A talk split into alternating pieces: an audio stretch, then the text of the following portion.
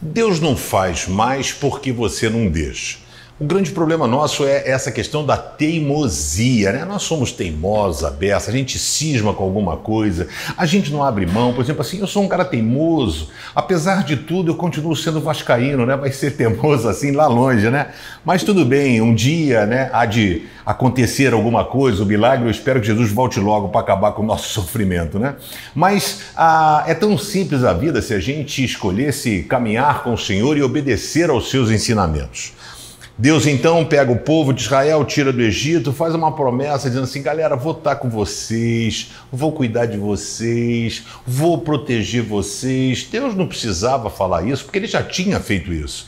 Ele mandou as dez pragas para tirar a rapaziada do Egito, ele andou com a galera no deserto durante quarenta anos, mandou pão do céu, água da rocha, ele providenciou tudo. Mas ele espera da gente a honestidade, ele espera da gente a sinceridade.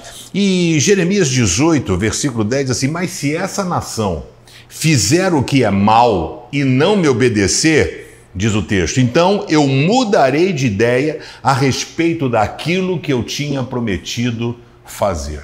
Deus não faz mais porque você não permite. Ao invés de escolher a obediência, você escolhe viver a vida do jeito que você quer. E a palavra de Deus é clara: se você obedecer aos mandamentos do Senhor, você está mostrando que realmente você é uma dele. E aí, cara, o que você tem feito? Você tem obedecido à voz de Deus? Você tem feito o que você quer? Que tal deixar ele dar uma alinhada na sua vida? Faça isso, que é o melhor que você pode fazer por você.